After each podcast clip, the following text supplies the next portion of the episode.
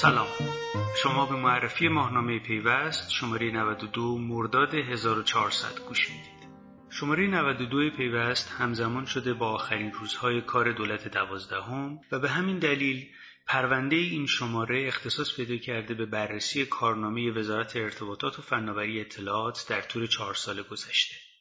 تیتر این شماره آغاز در طوفان پایان در سکوت روی طرحی قرار گرفته که بهزاد باشو زده برای این شماره و در ادامه پرونده‌ای که مرتبط با این تیتر هست با یک timeline دو صفحه‌ای شروع میشه.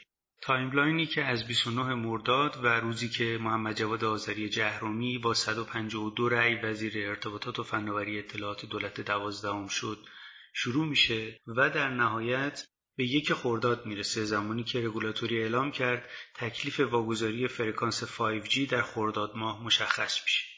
همونطور که از آیتم پایانی این timeline مشخصه بعضی از وعده هایی که وزیر ارتباطات یا وزارتخونه ارتباطات و فناوری اطلاعات در این چهار سال داد محقق نشدند بعضی ها محقق شدند و برخی هم به صورت ناقص محقق شدند.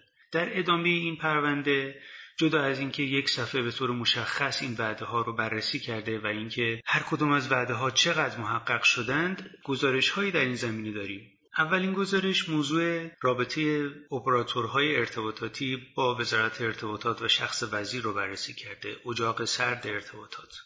در انتهای این گزارش هم یک یادداشت داریم از مزفر پوررنجبر مدیرعامل اسبق شرکت مخابرات ایران درباره اون چیزهایی که باید در این چهار سال اتفاق میافتاد و اون چیزهایی که اتفاق نیفتاد.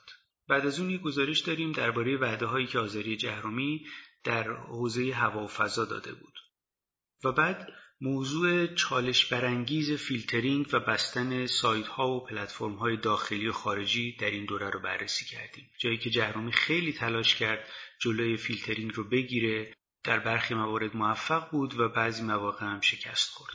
یکی دیگه از وعده هایی که آذری جهرومی در آغاز دوران کاریش داده بود ایجاد پنج unicorn یا تکشاخ در حوزه استارتاپ ها در پایان دوره کاریش یعنی در سال 1400 بود. این موضوع و کلا وضعیت استارتاپ ها در دوره دولت دوازدهم دستمایه گزارش دیگه شده با تیتر unicorn های بیشاخ. و بعد یه مروری داشتیم در زمینه تغییراتی که معاونت های وزارت ارتباطات و فناوری اطلاعات در این چهار سال داشتند چه کسانی رفتند و به جاشون چه کسانی اومدند. و در انتهای این پرونده هم همونطور که گفتم بررسی شده وعده های وزیر به طور مشخص تو حوزه‌های مختلف چقدر محقق شده. اما بیرون از این پرونده در بخش ورودی یادداشتهایی داریم از صاحب نظران و کارشناسان صنعت ارتباطات و فناوری اطلاعات درباره عملکرد آقای جهرومی و کلا وزارت ارتباطات در این دوره. آقای سید سروش قاضی نوری که یک دوره در سازمان فناوری اطلاعات حضور داشتند آقای برات قنبری که الان دبیرکل سازمان نظام سنفی راینی کشور هستند و در دوره معاون وزیر ارتباطات بودند و آقای عباس آسوشه که معاون مرکز ملی فضای مجازی بودند در این باره برای ما یادداشت نوشتن بدین ترتیب پرونده تموم میشه. البته به همراه گزارش ها و موضوعات دیگری که در این بخش هست توی فرم گزارش ماه و وارد بخش باشگاه مدیران میشیم. یک روز یک مدیر این شماره پای صحبت های عباس پورخسالیان نشستیم.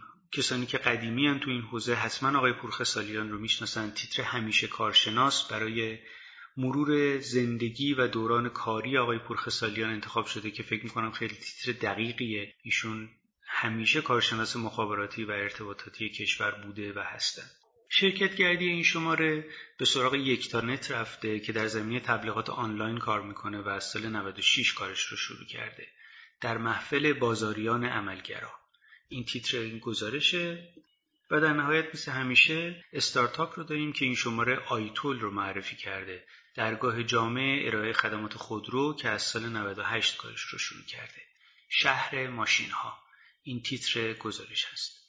فرم بعدی خدمت تجارته که این شماره یک پرونده پروپیمون و مفصل درباره احراز هویت و اقداماتی که دولت در این سالها در این زمینه انجام داده جمع بری کرده. این فرم با یک گزارش شروع میشه از آقای سعید احمدی پویا هویت دیجیتالی و داستانهایش. بعد از اون مهرک محمودی سند احراز هویت دیجیتالی رو بررسی کرده که در دستور کار مرکز ملی فضای مجازی قرار گرفته. عبور از مه تیتر این گزارشه. و بعد فاطمه نظر محمدی گزارش داره با عنوان بخش خصوصی هویت دیجیتالی را تغییر داد. پایان بخش این فرم هم یک گفتگو با دبیر شورای اجرایی فناوری اطلاعات.